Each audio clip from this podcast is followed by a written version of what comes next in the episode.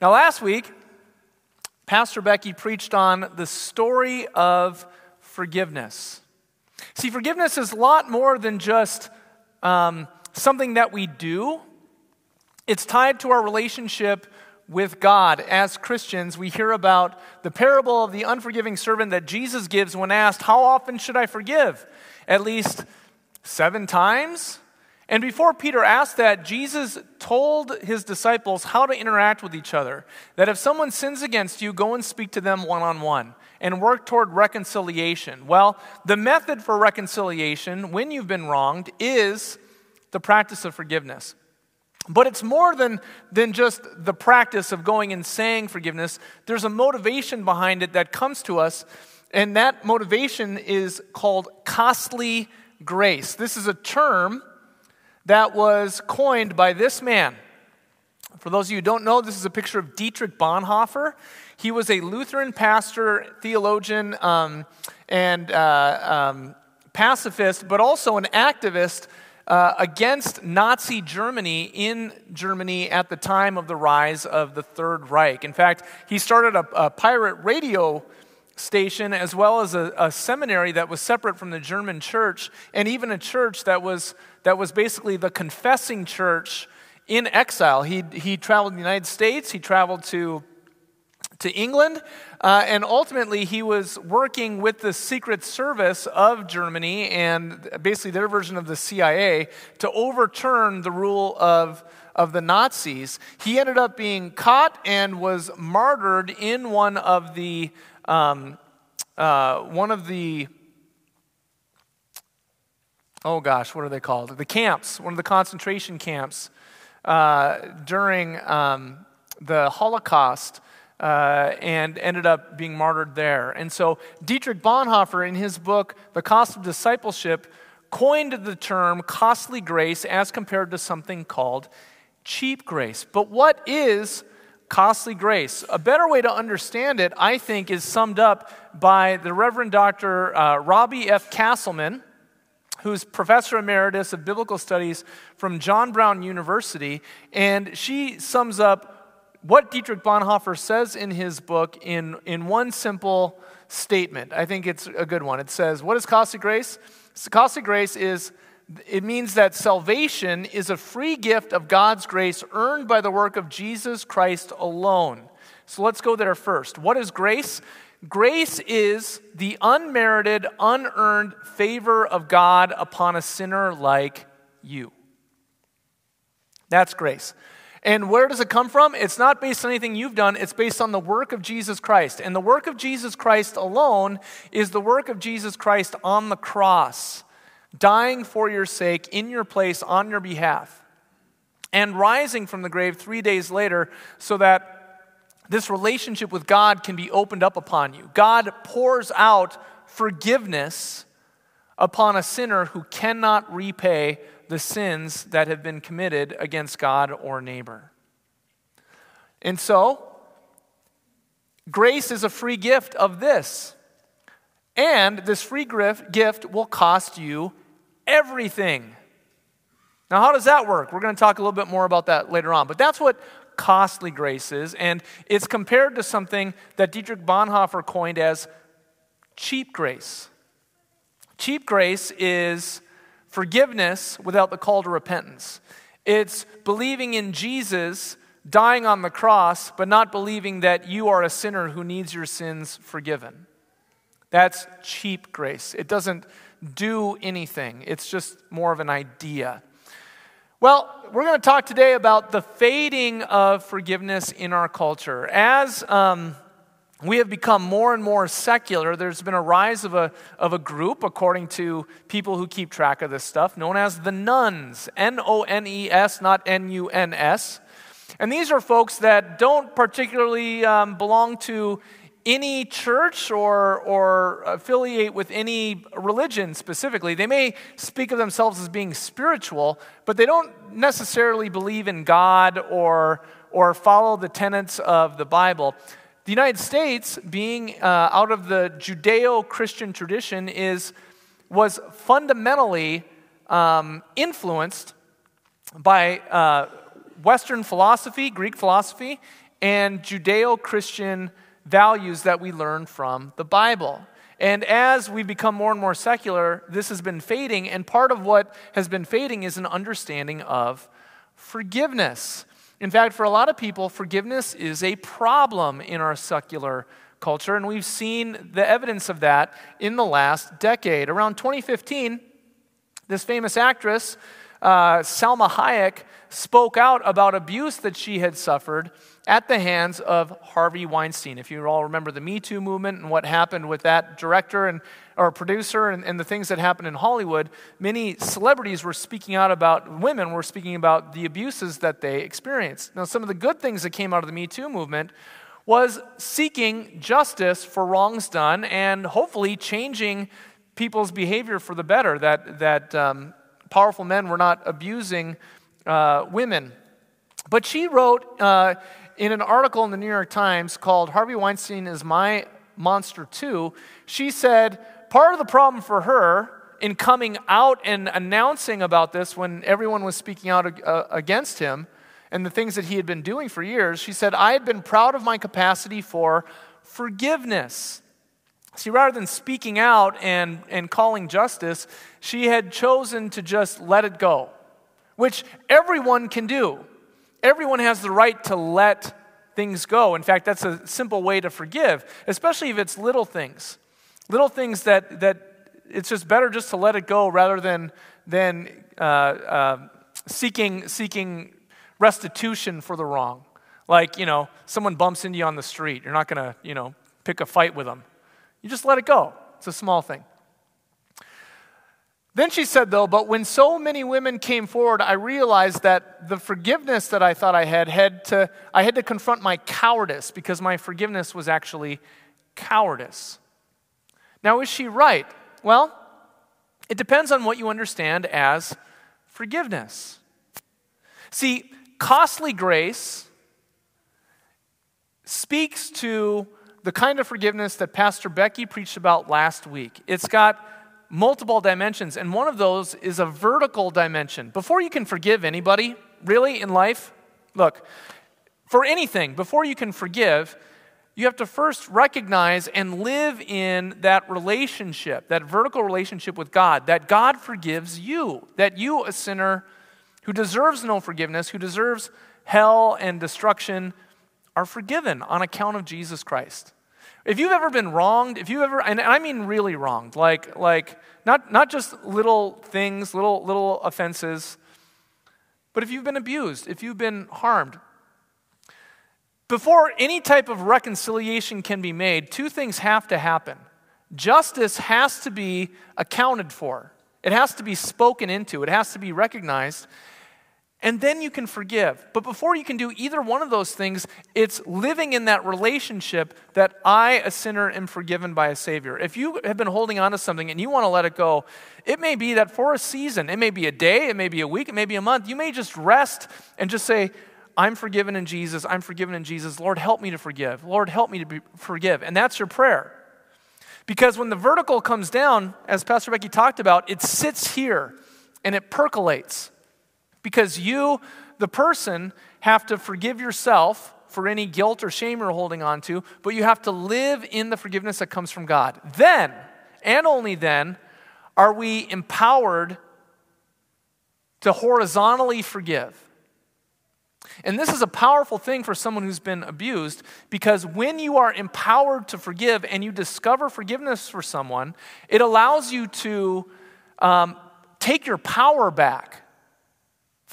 Because it's it's it's it's taking the authority back in the wrong, and it's also absorbing and releasing it. Now, this this isn't net, meant to be done without justice. Justice is the accountability piece, and that's what costly grace is about.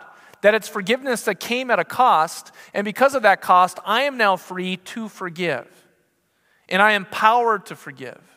Not in a place of weakness, but in a place of authority, because my authority comes from Jesus. What Jesus said to his disciples before this is, what you forgive on earth will be forgiven in heaven. When you remove that vertical piece when you take God out of the, out of the picture, what you get is forgiveness as it's misunderstood today. And there are three common models that we talk about in our culture about forgiveness. But understand, this is forgiveness without God in the picture. So remove God, remove that vertical relationship, and what do you get? The first one is kind of what Salma Hayek was talking about, the pressure to just forgive and forget. You ever heard that? Oh, just forgive them. Just forgive and forget. Yeah, I know, I know they hurt you, but you just, you need to forgive them. First of all, this phrase, it ain't in the Bible, just so you know. Nowhere does God say forgive and forget. Nowhere. In fact, if you can forget, chances are you have amnesia.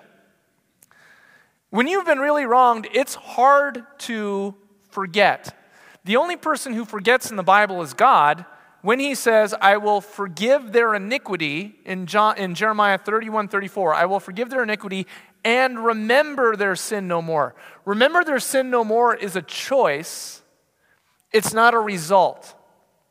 Okay? So forget is not something that I forgave them and I, I'm never going to remember it again. Fool me once, shame on you. Fool me twice, shame on me. You ever heard that phrase before? It's how we learn. If you've been wronged in some way, it's how we learn to, to I don't want to get in that situation again. So this phrase, forgive and forget, is a misnomer. It's not biblical. Just forgive and forget is also not forgiveness. What this is, is a call to say, I don't want to deal with your problems. Just let it go. Let it slide, whatever it may be. Like I said, little things, yes, we should do that. But as Christians, we also need to know when to keep people accountable by calling it out. Reconciliation only happens when there is justice, a calling out of a wrong, and forgiveness. Then reconciliation becomes a possibility, or it doesn't. But justice and forgiveness is how Christians are called to engage with the world. Even Jesus, when he said, if someone strikes you on the left cheek, turn the other one, or strikes you on the right cheek, turn the other one also. He shows us what this looks like when he's arrested and he's being beaten by soldiers. And Jesus turns to them and looks right at them and says, for what crime, for what words, for what action are you striking me? That's seeking justice. That's accountability. This is basically saying, um, just take it. Take the abuse, overlook it, forget about it. This is not forgiveness, because there is no accountability to the abuser. It leaves abuse and abuser, the abuse and the abuser in the same power structure. That's not Christian forgiveness. Christian forgiveness empowers you to release because of what God has done for you. This is known as cheap grace or blind forgiveness. This is what Dietrich Bonhoeffer is warning about. It's cheap, it's treating grace as something cheap. And it allows abusers to continue in a position of power. So make no mistake, if there is forgiveness without an accountability piece, it's not forgiveness, because you're still suffering under the abuse. Forgiveness happens when you can release it. The second one is the pressure to forgive if they deserve it. Husbands and wives, often you do this to each other. This is not forgiveness either. This is death by a thousand paper cuts. This is where you decide uh, being in a place of moral judgment when you have been wronged in some way. Maybe it's little things, maybe it's big things. But rather than accountability, it's basically setting up little grace or transaction forgiveness. It reminds me of a time when I was a kid. I can't remember how old I was, but I remember it really well. So mom worked hard all the time. Mom took care of us all the time. She's she's a saint. And I remember um, we were living out in Washington, so I must have been like eleven or twelve. And mom had made this big hot dish. And so we came home, and my brother and I ate a little bit of the hot dish, and we didn't like it. And so we were complaining about it. And we were kvetching about it. You ever kvetch? It's where you're very judgmental, and we were very judgy. Mom got upset, and she left the room, and Dad, My dad didn't get angry, but when, when he did, we listened. And this is one of those times where Dad didn't raise his voice, but he just said, you know, uh, you boys better go apologize. You better go say you're sorry. Oh, okay. So we went and knocked on the bedroom door, and Mom let us in, and we came in, and, and me and my brother said, you know, Mom, we're, we're sorry. And you know what she said to us? You should be. She wasn't ready to forgive, but the continuance of that is what would be called transactional forgiveness, if they deserve it. If I've gotten enough, I'm sorry, I'm sorry, I'm sorry, I'm sorry, baby, baby, baby, I'm sorry, I'm sorry, I'm sorry. If enough penance is carried out, then I can stand in a place of authority and say, all right, I'll forgive you, but you better watch it. That's actually not forgiveness. It's a form of revenge. I get not being able to forgive when you've been harmed, but when it's punishing someone in order to restore the relationship, that's actually a form of, of vengeance rather than biblical forgiveness, as we hear about under costly grace. And the third one is like the second, kind of. It's the pressure to never forgive. And the thinking is this: why should someone who's been abused be given the moral burden, because forgiveness is just oh, your moral position. Who are you to tell someone they should forgive or not forgive? That's just your, your moral way of looking at things. You should never burden someone who's been wronged as if it's their responsibility to forgive those who've wronged them. This is a very secular worldview that sees forgiveness as a choice and not something greater that does something to the community. And so this kind of grace is basically called no grace, no forgiveness. There is no forgiveness. If you have wronged someone, you are perpetually in a place of restitution. Our culture is moving faster and faster to this way of thinking. And this is not a new way of thinking, it's actually an old way of thinking. It's how the old world used to function, like Rome. Rome did not have a value for forgiveness. Rome's primary value was victory. And as long as you were more powerful or had reached a higher level of social status, in that culture, um, the honorable thing is to treat you with praise, uh, and anyone who's below you, you can treat like dirt. And there is no forgiveness, there's only transaction at best. And so our culture has been moving in this direction the more secular we become. And where do these models of forgiveness come from? They had to start somewhere. Like I said, our, our culture was founded on Greek philosophy and biblical Judeo-Christian values. Well, in the last one hundred years, we've moved away from that to a more secular culture, and part of the, the effect of that is what's known as the therapeutic culture. Last one hundred years, you could say it started with Freud, but the therapeutic culture is really about you, the individual, and don't get me wrong, therapy is a necessary thing, it is a good thing, and everyone should see a therapist. There are times you need to see a therapist. Uh, there are times that you need to express what's going on, and speaking to a professional or a stranger can be better for you than speaking to friends or a family member, uh, because they study these kinds of things. But the downside of a therapy culture is that we've become more and more turned in on ourselves, seeking truth, seeking meaning to the world inside of ourselves.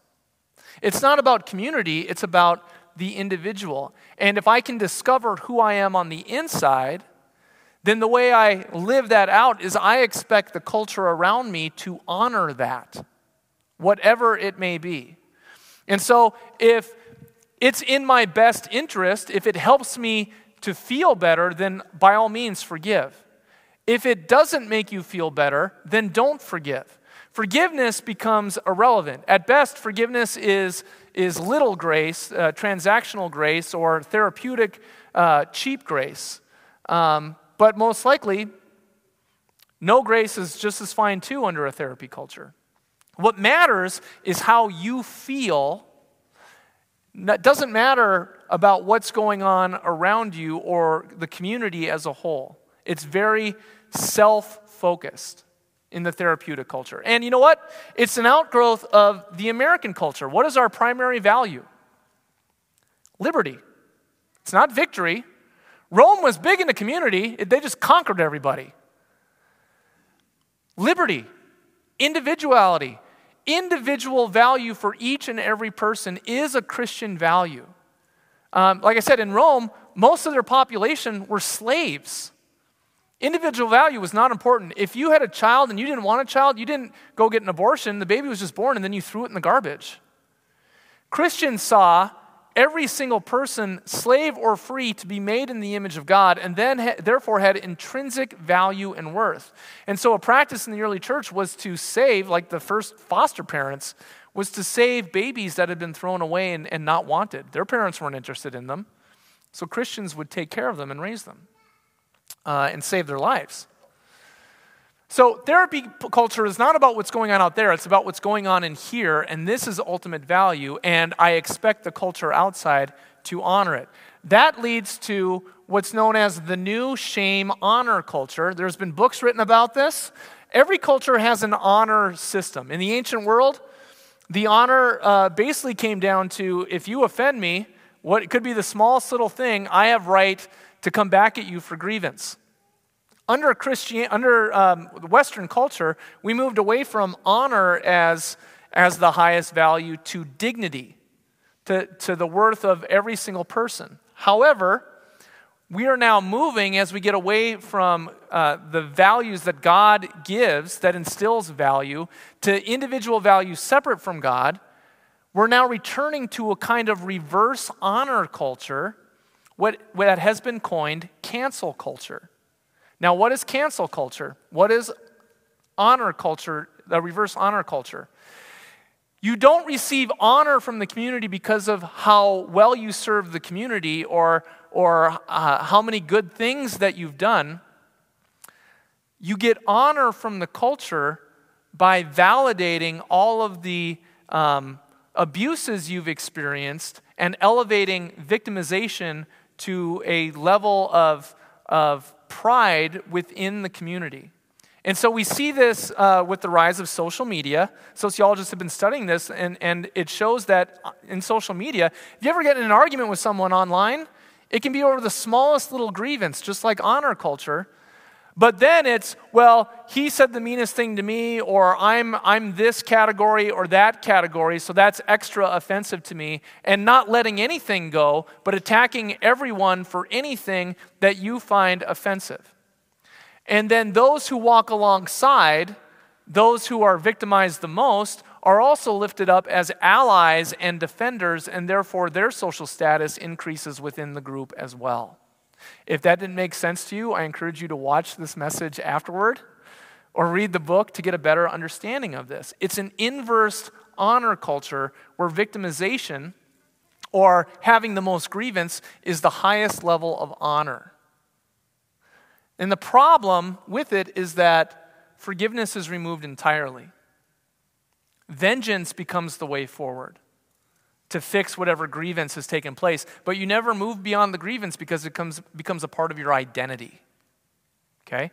Therapeutic culture and honor culture coming together. Well, what is our culture missing?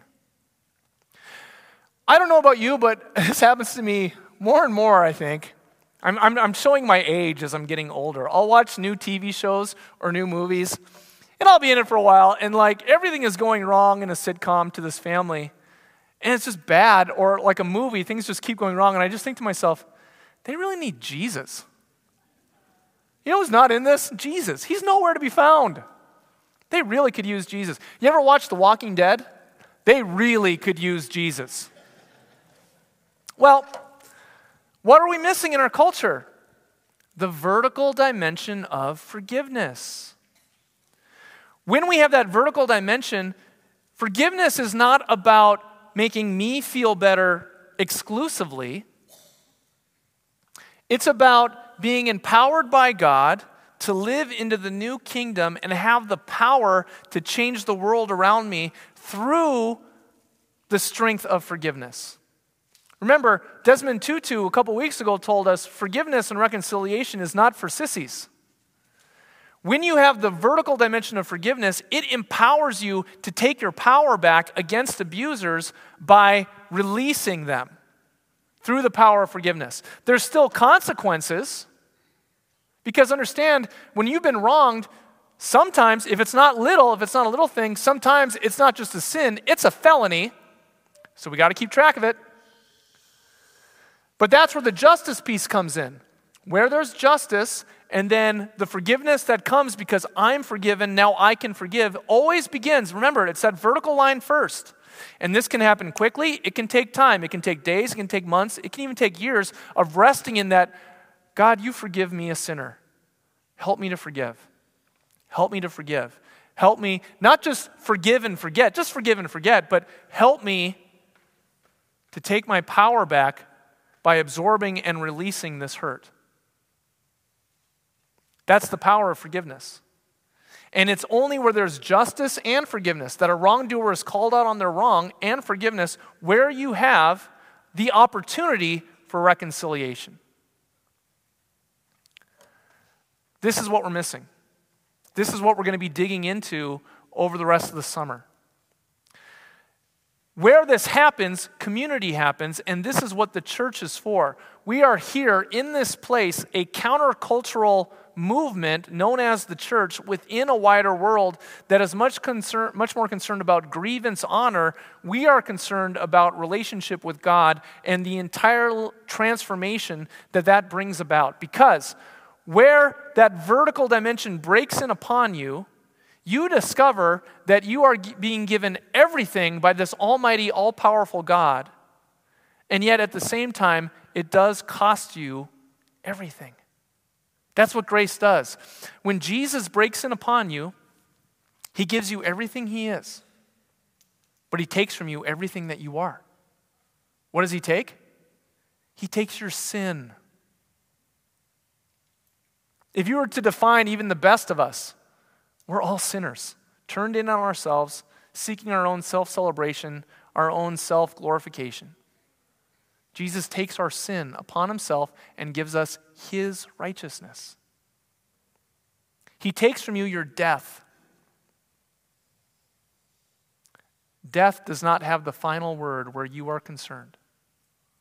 And he gives you his eternal life with God, which is the, the end point, the telos, the goal, and the existence of complete and total forgiveness and reconciliation. And finally, he takes from you your self-celebration, your self-glorification, your efforts of trying to be your own God, and puts himself in the place of a loving and caring and true Savior and Lord, who cares about you and loves you a thousand times more than you do for yourself. That's what we get with this grace. It's costly. It cost God everything so that he can give us everything. And it costs us everything so that we can be free of all the burdens, all the ghosts, all the lies of the devil that weigh on us. First Peter three nine and four eight through eleven is written by Saint Peter to the churches in, in Galatia, where we get the book of Galatians, and Asia, Asia Minor, Bithynia. It's, it's many of the same places, the churches that are in Revelation.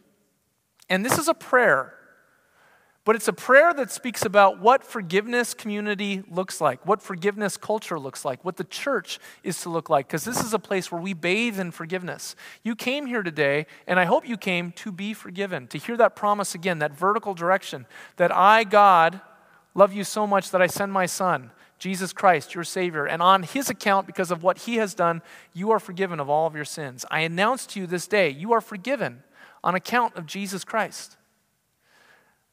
This is who we are to be, and this is a prayer. So understand, this is a prayer for you to God. Do not repay evil for evil or reviling for reviling, but on the contrary, bless.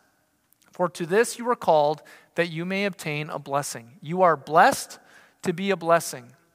You've been claimed by Christ. You've been called by Christ into a new life, a life that is outside of this forgive, uh, deprived world. Above all, keep loving one another earnestly, since love covers a multitude of sins. Here's the first way that we learn how to forgive. Sometimes hurts come, and it's better just to walk away from them. This is that love part. Love covers a multitude of sins. I mean the little stuff. Uh, someone cuts you off on the freeway. Don't carry that home with you. Don't put that anger on somebody else. You let that go. Uh, Uh, li- little bumps and bruises that happen in day-to-day life, because love covers a multitude of sins. When the e- effort of love to love someone is attacked, there we need to go into accountability. We need to call it out, and learning that is, is a skill. Learn to let the little things go. Learn when to call someone out for the wrong that they've done. If a brother or sister in Christ has sinned against you, you are to go speak to them about that. They may not even know they did anything. And to know when forgiveness is to be given publicly and when forgiveness is to be done without them even asking for forgiveness. Those are all skills that we're going to be learning. Show hospitality to one another without grumbling. Here's the little stuff again. I think about, like, have you guys ever spent any time with your family? No, nobody, just me? I mean, that's that's a place where little cuts can happen all the time. Well, love each other without grumbling. That's what we're free to do in Christ, rather than every little grievance becomes a death match. As each has received a gift, use it to serve one another as good stewards of God's varied grace. Whoever speaks is one who speaks oracles of God. Whoever serves is one who serves by the strength that God supplies. There's that word, varied grace, God supplies. Everything is given by God. In order that in everything God may be glorified through Jesus Christ. To him belong glory and dominion forever and ever. Amen. It's that vertical relationship that defines your horizontal relationships. God forgives you in Jesus Christ. You are blessed to be a blessing. God bless you. God bless you to forgive. Amen.